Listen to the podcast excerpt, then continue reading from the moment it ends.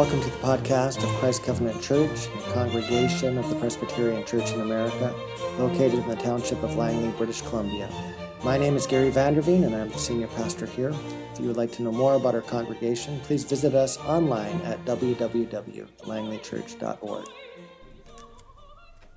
Christ Covenant Church Daily Prayer for the week of July 26, 2020.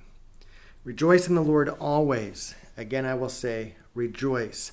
In everything by prayer and supplication with thanksgiving, let your requests be made known to God. Let us confess our sins. Most merciful God, we confess that we are by nature sinful and unclean.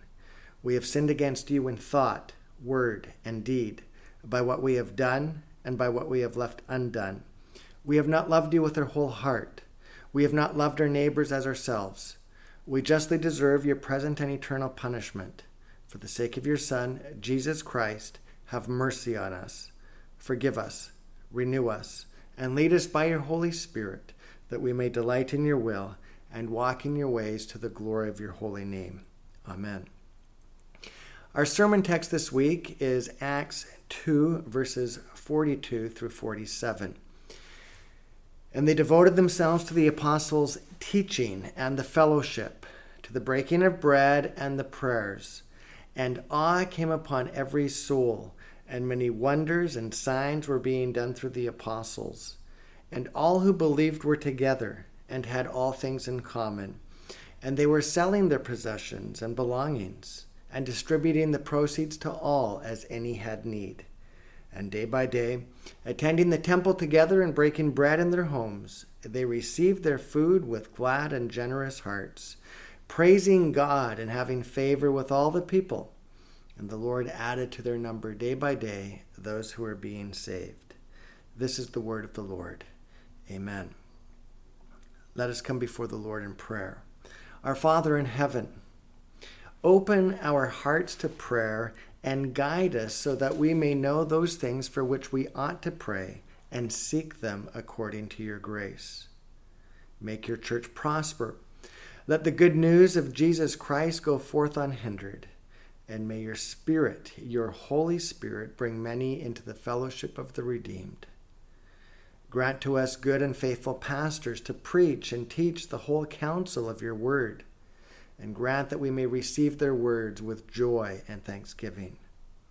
Bless our nation and those who govern us and that we may use the gift of freedom to live holy, upright, and godly lives to the praise of your glory. Bless all lawful occupations and professions, that we may pursue honesty and virtue in all things. May the sick be healed, the troubled granted peace, the grieving comforted, and the dying kept in peace. Grant us generous hearts so that we may honor you with the worship of our hearts and bring to you the tithes and offerings that support your work. All these things and whatever else you know we need, we ask that you would grant them to us for the sake of our Savior, Jesus Christ, who taught us to pray, saying, Our Father in heaven, hallowed be your name. Your kingdom come. Your will be done on earth as it is in heaven. Give us this day our daily bread, and forgive us our debts as we forgive our debtors. And lead us not into temptation, but deliver us from evil. For yours is the kingdom, and the power, and the glory forever. Amen. Let us confess our Christian faith together. Heidelberg Catechism, question and answer 29. Why is the Son of God called Jesus? That is, Savior. Because he saves us from all our sins, and because salvation is not to be sought or found in anyone else. Question and answer 30. Do those who seek their salvation or well being in saints, in themselves, or anywhere else also believe in the only Savior, Jesus? No.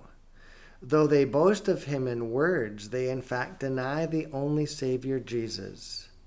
For one of two things must be true either Jesus is not a complete Savior, or those who by true faith accept the Savior must find in him all that is necessary for their salvation. Let us close in prayer. Almighty God, you know that we have no power in ourselves to help ourselves. Keep us both outwardly in our bodies and inwardly in our souls, that we may be defended from all adversities which may happen to the body, and from all evil thoughts which may assault and hurt the soul.